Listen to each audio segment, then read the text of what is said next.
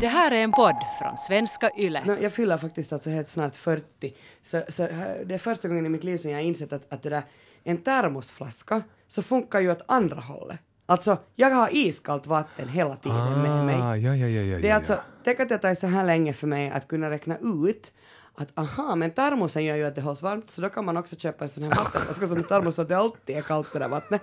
Och igår kom jag också på att man kan också sätta vitt vin dit så hålls det kallt. Ah, wow. Jag har faktiskt inte tänkt på det. Jag har ju bara en sån glasflaska så jag har faktiskt inte... Nej. Bra. Tips! Tips. Det är sådana, det är sådana pirkatips här från sällskapet.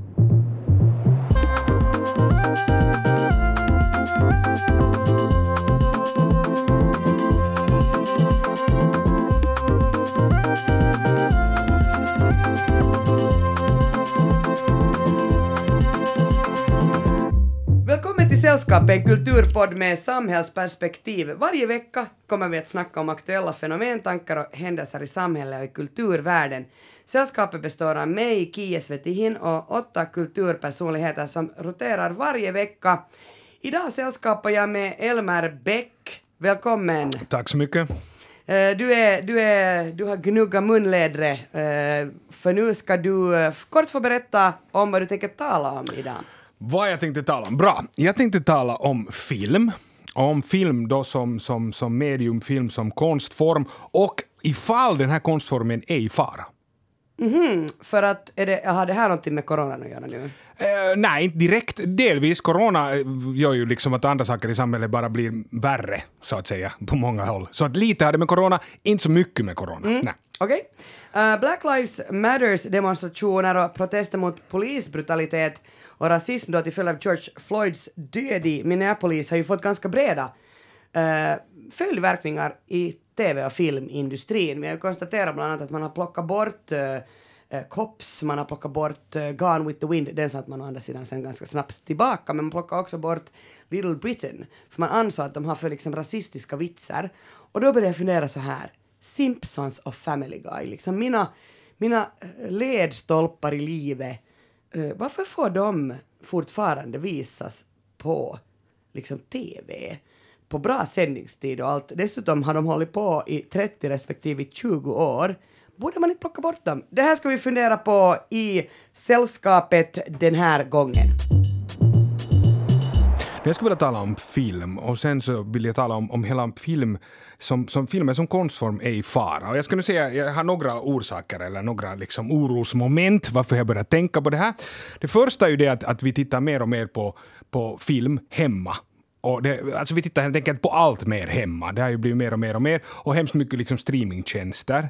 Vilket gör också att, att vi, och då säger jag jag, tittar hemskt mycket mer på tv-serier.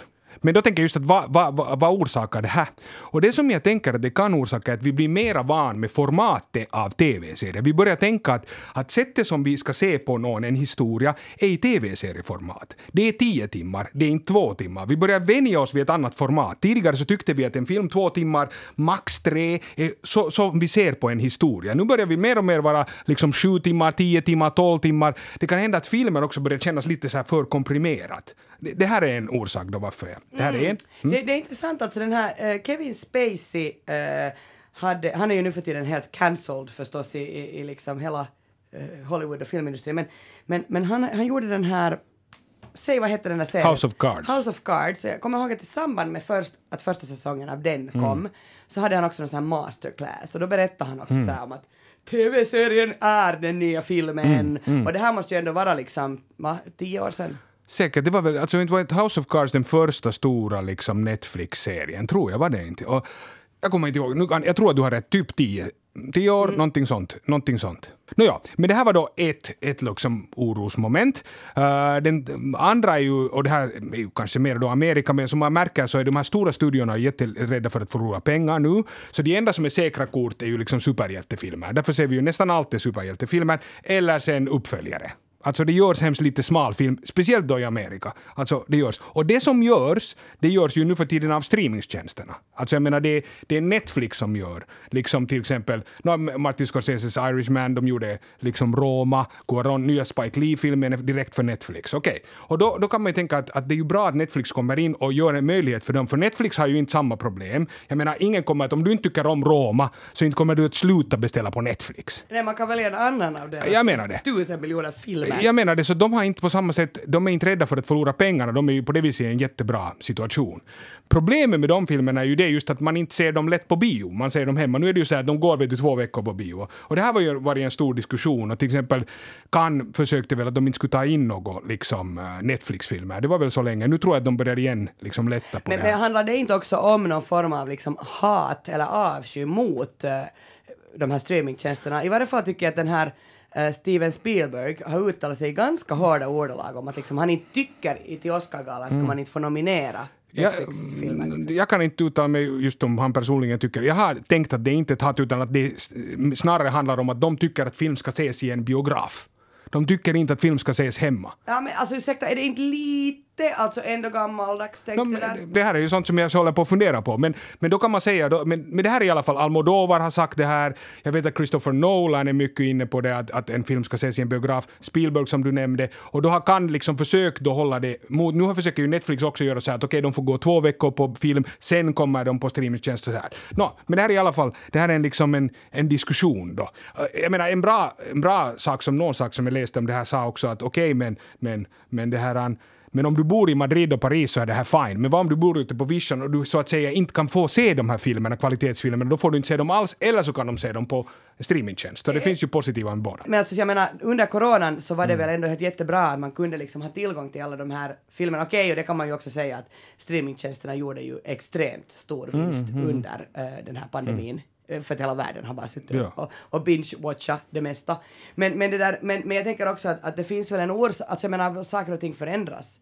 Ja, och det, det här är, jag tänker också det här är inte liksom en för eller emot streamingtjänst. Jag tänker också att det att de gör de här filmerna är jättebra. Det här är bara, jag börjar fundera på vad som händer med filmen på grund av de här förändringarna som och vad händer. händer? Okej, okay. så jag har suttit hemma nu. Jag har suttit hemma nu, jag har tänkt själv på det här för att jag har suttit hemma mycket, mycket för att jag har fått en, jag har en bebis hemma då, så jag har inte gått på bio på fem månader. Alltså jag, jag älskar film, jag har tittat på film hela mitt liv. Jag har jobbat liksom på Filmtown bara för att jag fick titta på film. Jag har, liksom, jag har varit ganska så här filmgalen hela livet och mm, i perioder. Sen kom teatern mera in i livet och så här. Men i alla fall, film har alltid varit jätteviktigt för mig. Och nu har jag första gången då inte sett på film utan jag har suttit hemma och jag har tittat mest på tv-serier med min fru då hemma och, och det här när barnen har sovit och så här.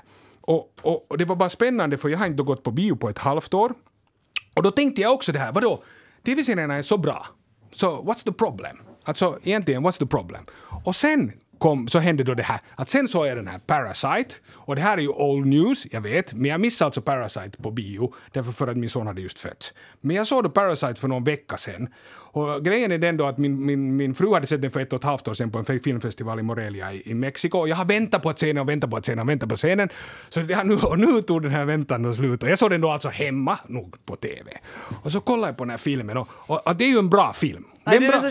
Ja, det är en bra film. Men, menar, men det största som hände för mig när jag såg den här filmen var inte ens hur bra filmen är, utan jag var så här, ja, ja, ja, ja, det här är varför film är så jäkla bra.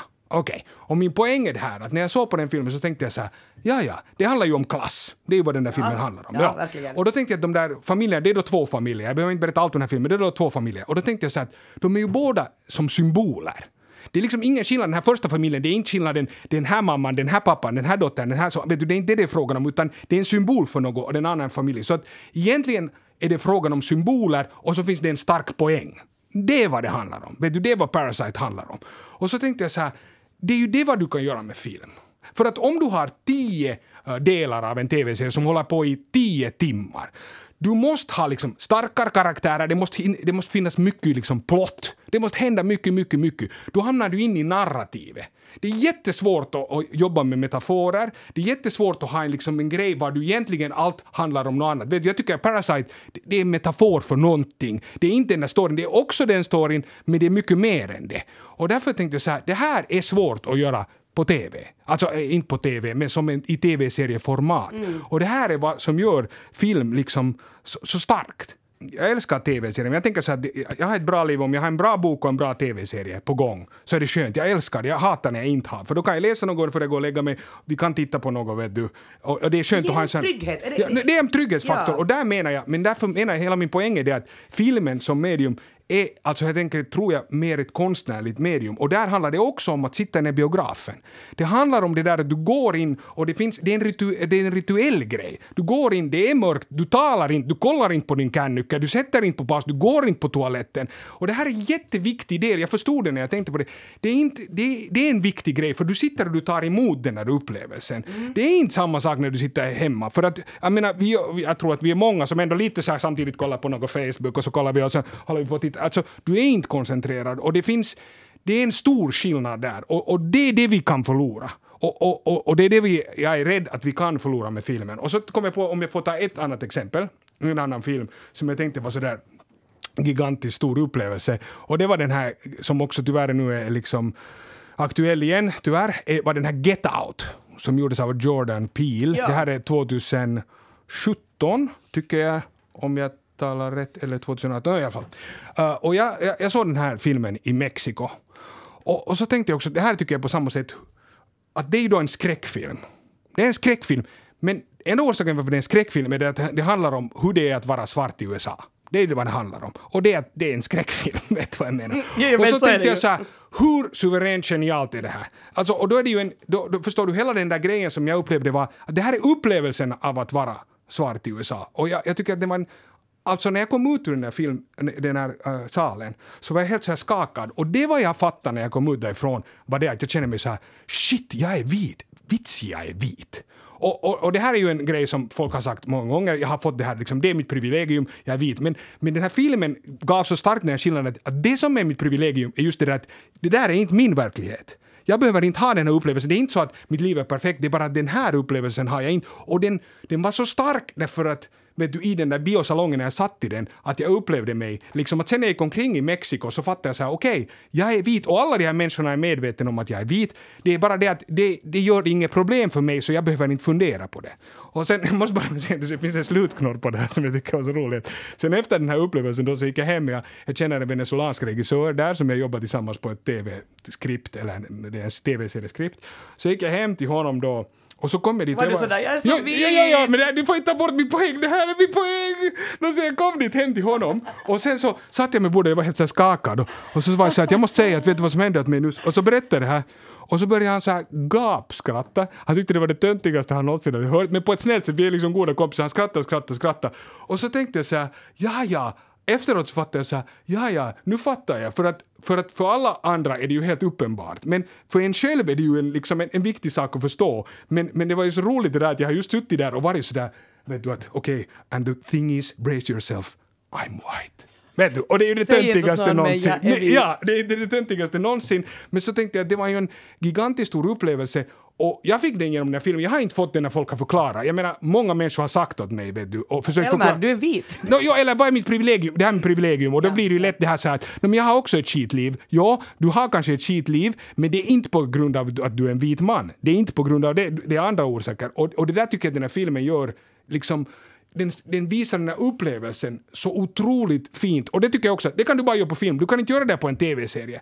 För att om du skulle ha gjort det där på en tv-serie så skulle du ändå hamna i den här plotten och vad händer, händer, händer sen och vad, vad kommer sen och vad kommer sen och sen skulle du ha liksom tappat den där. Den är så otroligt slagstark just för att den är i ett filmformat. Vi ska vara försiktiga med att inte förlora den konstformen. Speciellt tycker jag nu, för det är så fina tider nu när kunnande finns och, och det är billigare att göra film, så vi kan faktiskt få film från hela världen nu kan vi verkligen få till oss. Och sen tänkte jag också att det som jag bara tänkte här i slutet, att vi har ju en bra situation till exempel i, i, i Finland nu i Helsingfors, bättre än tidigare, för att nu, vet du, nu finns Korjamo, nu finns Riviera, Kino Engel har blivit större. Liksom, det var länge som vi hade Biocity, vet du, och that's it, och sen försvann den och vi hade inga liksom, mera så alternativa. Nu har vi.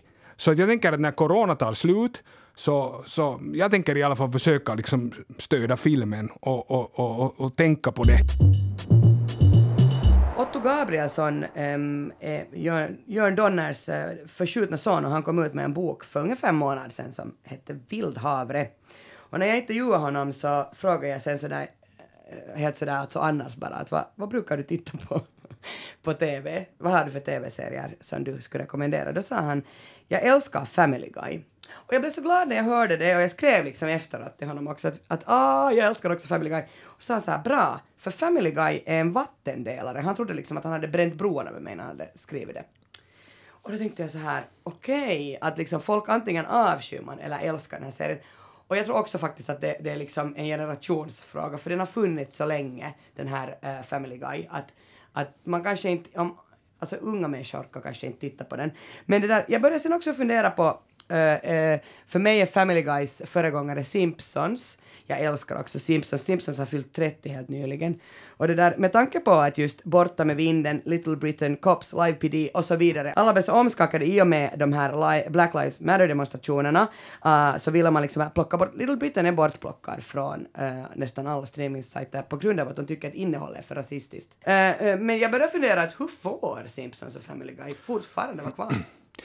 No, alltså, jag tror att det är, en, det är en hemskt svår fråga för oss och sitta och diskutera om det. Dels om, alltså om man diskuterar om det, om det har rasistiskt innehåll, då tänker jag sådär att jag kan till exempel inte svara på det om, det inte, om jag inte är den som är utsatt. Jag kan inte svara på om det är liksom okej okay eller inte okej. Okay. Jag kan helt enkelt inte svara på den men, frågan. Men kvar är de, de här båda serierna ja, ja. kvar. Men så tänker jag liksom så här att det är väl inte relevant på det viset fråga om de ska få finnas eller inte. För jag tänker så här att, att det här, de är ju ett symptom på något. De är ett symptom på vårt samhälle. Och då som du säger, på vår tid. Så här. Och, och, kanske, och så är det frågan om satir också. Så jag tänker också att de satir, det är en satir på vår tid. Så på ett sätt är ju joke is on us. It's on us. Så jag tänker bara att, att jag tänker väl mer att det, det här är en tid för att kolla på oss själva mera än, jag menar, om vi vill cancella till exempel Simpsons så är det inte snarare så att vi vill cancella något i oss själva som är lite jobbigt att ha att göra med. Mm. Alltså jag menar, är det inte att outsourca våra problem?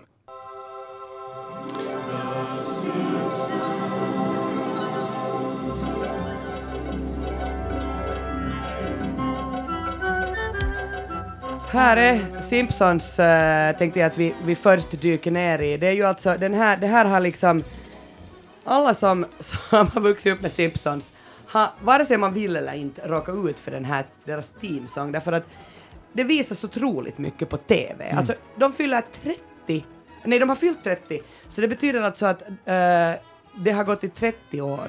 Tänk så många delar det finns. Mm, mm. Alltså, vi närmar oss 700 delar. Ja. Um, familjen Simpsons handlar ju alltså om en familj i USA. Mm. Och det där, uh, då när de, de fyllde 30 i december 2019 så skrev Fredrik Strage i DN en, en, det där, en ganska intressant sådan överblick. Och där så skrev han bland annat att det tar sex månader att producera ett avsnitt av. Simpsons. Och det för mig uh, intressant att höra därför att uh, South Park, som ju är ett sånt här, uh, en annan serie som också fortfarande visas, mm. de gör den på sex dagar. Okay. Alltså det är en ganska stor skillnad. Jag tittar ja. på, på den här, det finns en dokumentär som heter Six Days to Air, uh, som också Andrea Reuter som hörde ja. vårt sällskap här faktiskt uh, proma för någon, no några veckor sedan. Och, och, det där, det är jätteintressant att följa med. Där visar det helt enkelt hur de jobbar för att få ut ett avsnitt så snabbt. Ja. Uh, no, jag tycker att, att både Simpsons och, och, Family Guy som har längre tid att, att få ut avsnitt, de är inte lika relevanta och de mm. är inte lika snabba. Alltså mm. de kan inte kommentera samtidigt lika snabbt som mm. South Park. Men jag kan inte jag tycker också att illustrationerna är ganska viktiga och jag tycker inte om South Parks illustrationer mm. men de, den ser ju så här rough ut för de mm. hinner ju alltså inte göra det lika noga. Ja. Och det är alltså mitt problem faktiskt där med South Park. Ja. Men, men um, då i, i början så var liksom Simpsons så pop därför att de, de använde inte sådana pålagda skratt. Mm. Har du tänkt på det? Alltså, tycker du, ja, men det, är ju, det är ju ganska 90-talsgrej att man har pålagda skratt på allting. Ja, ja, jag har tänkt på det med pålagda skratt. Och, alltså det, det var någon jag tänkte också, det där var ju, jag kommer inte ihåg vad jag, vad jag just läste om det, det var just frågan om det här att vad är, vad är underhållning? och den extrem, mest extrema formen av underhållning är just det att de till och med berättar åt dig när du ska skratta. Alltså du behöver inte fatta något själv. Alltså, du behöver bara sitta och ta emot så kan du skratta med de andra. Det är ju det mest extremt. Du behöver inte ha någon åsikt om någonting överhuvudtaget. Så det är ju det, på det viset det tryggaste som finns. Och sen tror jag skratt handlar också om mycket gemenskap. Alltså att man vill skratta åt vad andra skrattar åt. Det där tänker jag också när folk går i en biosalong och i en teatersalong, att, att det handlar ju om det där att ah, andra tycker också att det här är roligt, okej okay, skönt. Liksom. Ja, att jag är inte ensam här och skrattar. Ja, och då är det här ju att sätta på det där skrattet. Så de berättar åt dig när du ska skratta och när du inte ska skratta. Det finns ju också det där när de satt in så här Åh, så du ska fatta att nu är det lite Nu är det så spä- här. men, det, ja. men nu är det lite sam... Ja, och sen när det kommer den där Ja, ja. ljudvärlden. No, absolut, det här ja. är ju, mm, ja. Ja, det är intressant. Eh, när Matt Groening alltså eh, skapade den här serien så är det faktiskt eh, så att eh, han själv har en syster som heter Lisa och han har eh, Hans föräldrar alltså heter Homer och Marge. Så han liksom, Ah, Den här serien handlar egentligen då, han är väl då Bart. Ja. Eller är han, är han den där, vad heter den där yngsta barnet? Alltså Maggie. Maggie kan han väl inte vara. Ja. Nej, men det där, men han, han valde att, att uh, Simpsons skulle få vara gula. Eh, helt enkelt av den anledningen, jag tycker det här är så genialiskt, att när man zappar mellan kanalerna och sen något gult blixtrar förbi så vet man att det är Simpsons. Mm, Och vet du vilken färg använder sällskapet? Gul. Gul. och det här är helt alltså Ja. stulit från Ja. Matt Groening. Ah, jag tycker okej, alltså okej. det är jätte, jättesmart att Ja. säga så här. Men eh, Simpsons har ju alltså faktiskt eh, varit ganska hårt kritiserat bland Mm. annat av den amerikanska kulturvänstern som anser att Apu är jätterasistisk. Mm. Ja. Och det, det kom ju en dokumentär, The Problem with Apu, 2017 eh, av komikern Harry Kondabolu som, som det där helt enkelt tyckte att, att det, det, Apu borde skrivas bort från, det här avsnittet. Men sa han, sa han det? Alltså nu, jag har försökt hitta den här, den här grejen och sa han någonsin att han ska skrivas bort? Han problematiserar väl hemskt mycket den här karaktären, men jag vet inte om han någonsin bad, alltså det är viktigt bara på det, bad han att den skulle skrivas ut? Jag tror att han bad att den skulle problematiseras. Kanske mera det, och det har, jag tycker att på det sättet hade väl, alltså Apu är inte med så jättemycket mera. Och Men det är väl Simpsons val, tror jag, mer Och än det är väl hans kanske val. Simpsons Ja. val. Inte kan, men inte, inte tror jag heller man har så stor, alltså Simpsons är ju, alltså det är ju enormt. Alltså Mm. kan man, även om, om man, han har ju rätt. Ja, men jag menar det är viktigt också om, om han har sagt att de ska ta bort den eller om det är något som Simpsons har gjort, för att där tycker jag det är en viktig del av det.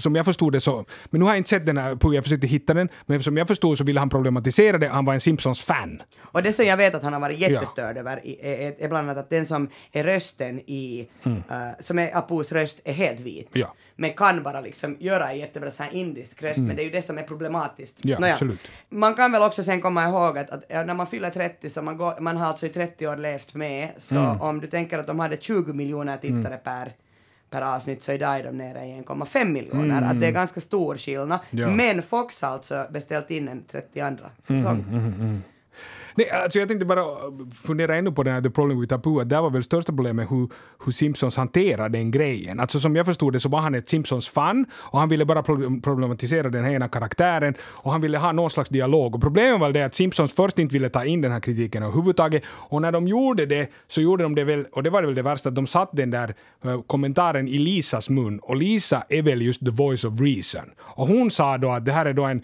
karaktär som aldrig har varit tidigare har varit liksom, vad heter det, offentlig offensiv och nu plötsligt har det blivit det. Och, och det tror jag också att det var liksom lite, där lurar de lite sig själva för de har varit just så skickliga på att kommentera alla grejer och det, det tycker jag att de skulle kunna fixa det bättre. Jag tycker att där var kanske lite miss. Du har helt rätt och det där, det, det kan nog nu alltså, jag tycker liksom att för att ge för att ge det här en, en, en ärlig chans borde man ju alltså se den här dokumentären. Ja. Den visades på, på arenan Jag vet, men jag försökte hitta den nu, nu. Nu får jag inte tag på den, tyvärr. Eh, men alltså ett, ett, en annan serie som, eh, som är alltså den här som egentligen kanske mest delar, eh, som, är, som man kan säga att är en vattendelare, det är den här. It seems today that all you see is violence in movies and sex on TV. But where are those good old fashioned Jag visste det är ju Family Guy och, och det där, det här är alltså en serie som jag nästan inte kan leva utan jag älskar den serien. Skulle jag få välja eh, varje kväll vad jag ser på så skulle det vara det här. Men, men, jag, men jag inser ju också att, att det lönar sig också att titta på nya serier som är jättebra. Och, och det här liksom, Family Guy alltså har precis fyllt 20. Jag tycker att det är lite roligt också att tänka liksom Family Guy är generation Z och, och den här eh, den här um, Family eh, och Simpsons är liksom generation millennial. Eh, men, men i varje fall så, så har man ungefär 2 till 4 miljoner tittare per avsnitt fortfarande efter 20 år. Nu, nu är det någonting, nå, någon tycker att det här är bra. Men Family Guy tycker jag faktiskt att är en ganska problematisk eh, show. Vad tycker du om? Tycker du det är bra? No, alltså jag har inte tittat på det faktiskt så jättemycket. Jag har nog tittat, jag tittar nu faktiskt just på den här senaste säsongen. Uh, jag har inte så starka känslor om den faktiskt, åt någotdera hållet, för jag har inte varit så insatt, den har inte betytt så mycket för mig heller. Men, men ja, ja. Det är alltså så att det här är då också, handlar igen en gång om en, en så här ganska inkorrekt, politiskt inkorrekt och uh, vrickad familj i USA. Uh, och det är en, en, en familj som ganska långt följer, alltså, den följer ju Simpsons uppbyggnad och, och jag vet att de har, alltså Seth MacFarlane har varit alltid eh, ganska imponerad av Matt Groening och hela Simpson. Men det har väl också varit någon sån här beef under åren, att vem är nu sen igen bättre och, och så vidare. Eh, men jag läste liksom att problemet är alltså, eller, for the haters, så är det så här att, att de tycker liksom att den här typen av humor, som är så här våldtäktsskämt, homosexuella skämt, judiska skämt, eh, transskämt, muslimska skämt, liksom att så, det kanske inte är så kiva att se på det helt enkelt. Och de som försvarar Family, Family Guy säger liksom att det är hela poängen med den här serien. Och om du inte klarar av att titta på det, så titta på något annat. Men jag tycker kanske att 2020 så kanske vi inte ska visa sånt på TV, för det går ju alltså på TV. Du kan fortfarande t- t- sätta på Fox eh, om du har Fox hemma och så kan du se på Family Guy. Det kommer klockan 11 nästan varje vardagskväll. Jo, jo. No, alltså, jag måste bara ta in, så jag kommer ihåg jag såg på Aziz Ansari, han hade en sån här komi, komisk special, och så sa han så här att vi måste också komma ihåg att ingenting blir rasistiskt bara när vita människor förstår att det är rasistiskt. Jag tänker bara så här, den här serien har gått i 20 år. Jag menar, de som har varit utsatta för de här skämten har nog varit medvetna om att det har varit problematiskt i 20 år. Och nu när vi börjar bli medvetna om det så vill vi liksom att det inte ska finnas. Jag menar bara att vi måste vara jätteförsiktiga. Jag tror att vi ska ta den här tiden och titta mer på oss själva. För jag, jag är bara rädd för att vi, vi vill cancella det för att vi cancelar saker som vi inte vill se oss själva. Och det här handlar, problemet är vi, inte Family Guy. Alltså till, till slut så är problemet den strukturella rasismen, inte de här tv-serierna. Och, och jag tror att också att man känner att man, det här ska inte gå på tv därför att vi så att säga har tittat på det och inte fattar det. Så då så liksom hållhomma lite andra säger att de kommer inte heller att fatta. Men jag tror också som du sa att de här yngre, de är från en annan generation. De här, alltså vi får bara väl, jag tror bara att vi får svälja den, den, Nå, den medicinen. Då kan jag ändå säga så att för Ja. mig liksom är det ändå, eh, okej de, är, de är rasistiska i Mm. den här serien, men det de också är att de är kvinnoförnedrande och där har jag ändå rätt att Ja, absolut, prata. absolut. Och, och där tänker jag liksom att, att eh, jag, jag läste alltså en, en sån här journalist eh, från Vice-tidningen, han, sk- han har skrivit en, en den där krönika för ett par år sedan som heter, han heter Angus Harrison och han skrev The slow process of admitting to myself that Family Guy is bad. Och där hade han och hans eh, kompisar liksom försökt titta, hur många avsnitt kan de titta eh, innan de hittar en som inte involverar våld mot en kvinna? Kan du gissa hur många de kunde titta Nej, på? jag kan inte gissa. 14. Okej. Sen kom det en sån, Ja. en, ett avsnitt som inte innehöll eh, eh, till exempel att Meg Lewis eller någon Ja. annan kvinnlig karaktär blev utsatt för patriarkatets Ja. illvilja. Men det där, han, han hade också hittat tre andra saker. Han, han tyckte att, att tempo i, i Fam- Family Guy gör alltså att, att man eh, i, egentligen liksom eh, han- ville utkristallisera varför tittar människor ännu på den här showen? Och han säger att tempo är därför att de har 5,2 skämt per minut. Alltså det är så snabbt, du hinner liksom inte reagera. Och igenkännande är en annan eh, faktor. Och det är alltså det att, att de har referenser till massa kända personer. Julia Roberts, Sting, Ben Stiller, Daft Punk och så vidare. Och för det tredje så har de starka färger, precis som i Simpsons så använder de sig av ganska grälla färger. Och det gör att man på något sätt bara man, bara, man glömmer inte, utan man bara tittar. Eh, men ehm, jag hittade sen det där, ehm, en, en bok, The Humor Code, eh, Peter McGraw har skrivit eh, 2014. Och han säger att, att man kan egentligen, han ville alltså hitta en filosofi vad gäller, vad, vad, är, vad gör ett bra skämt ett bra skämt? Alltså, du Elmer berättar ju att du har testat din bana som stand-up-komiker, så nu ska du lyssna. Han Ja. hittar två filosofier gällande det Okej. här. Nummer ett är, en modell för att tänka är att komiker bör försöka slå uppåt. Du ska alltid slå uppåt. Ja. då blir det bra. Och den andra modellen är då att det ska inte finnas gränser. Eh, gränserna sätts av publiken. Så om, om de inte skrattar så kommer du inte att vara så jättelänge verksam. Mm. Men, men jag tänker ändå att eh, alltså det är väl lite problematiskt eh, att jag, jag, märker, jag märkte också att jag blir ganska irriterad så här, att, att du säger, säger så här, men Kia du, kan, du, du får inte uttala den där rasistiska, nej precis, men jag får uttala mig om det där kvinnliga. Så jag kan ju förstå hur störda eh, pockmänniskor kan bli liksom på att vi, vi sitter här, två vita människor, och, och diskuterar är jag på rasistisk eller inte. Men, men det där, med, med det sagt så tycker jag kanske att man kan titta på de här nya serierna som har kommit Alltså nu pratar jag inte om American Dad är ju Seth MacFarlanes också. Och den här Futurama är ju M- Matt Groenings. Men jag tänker Bojack Horseman, Rick and Morty, de här, de här nya, för, för mig alltså nya serierna, de är liksom, har samma skeva humor men de har inte de här våldtäktsskämten eller rasismen eller så, i varje fall inte vad jag har sett. Så kanske det liksom är en lösning. Att, att helt enkelt börja titta på något annat. Ja, och sen tänker jag bara just att, liksom att ta emot den kritiken. Där tänkte jag också när Bojack Horseman, jag tror att han heter Raphael Bob Waxberg. Han har ju också fått kritik för att de har haft vissa grejer, men han har, han har sagt att han är, han är nu beredd, han går ut och så tar han emot den kritiken och så försöker han svara så gott han kan och så tar han liksom ansvar och så försöker han liksom liksom att han tar emot det. Och jag tror att där är ju liksom den diskussionen, alltså jag menar, i det bästa sättet så skulle vi kunna ha de här diskussionerna. Jag tror inte att det ska vara liksom att cancella. Jag tror också att, att många av de här sakerna, och nu när vi börjar märka, alltså jag tror att det är viktiga saker att tala om, så jag tror bara att vi kan liksom inte ta bort det här, utan det här är ju bra att vi börjar märka och att vi har de här diskussionerna. diskussionerna. Det var ju liksom samma sak under metoo, alltså jag menar, det var ju väl samma sak sådär, det var ju bra att ha de här diskussionerna. Det är inte bara så att okej, okay, det här är de här männen som har gjort fel och nu, har vi, nu diskuterar vi inte mera. Liksom. Vi tar bort dem. Alltså jag menar bara att det är ju en kosmetisk liksom, grej och så vill vi inte mera. Och, och, och, och det är därför att det här tar upp, tycker jag, jobbiga saker. Och jag tänkte att det tar upp jobbiga saker hos mig också. Jag tycker också att det är svårt att diskutera de här grejerna. Men så tänker jag att det får jag ju ta. Det är ju den liksom, saken jag får ta då, att det är jobbigt och så får jag sätta mig där och jag får visa att jag är liksom dum och jag vet inte och så försöker man lära sig. Varje vecka så ger vi också kulturtips i vår podd. Eh, eller det är mera kanske sådär att den här saken kan jag inte släppa.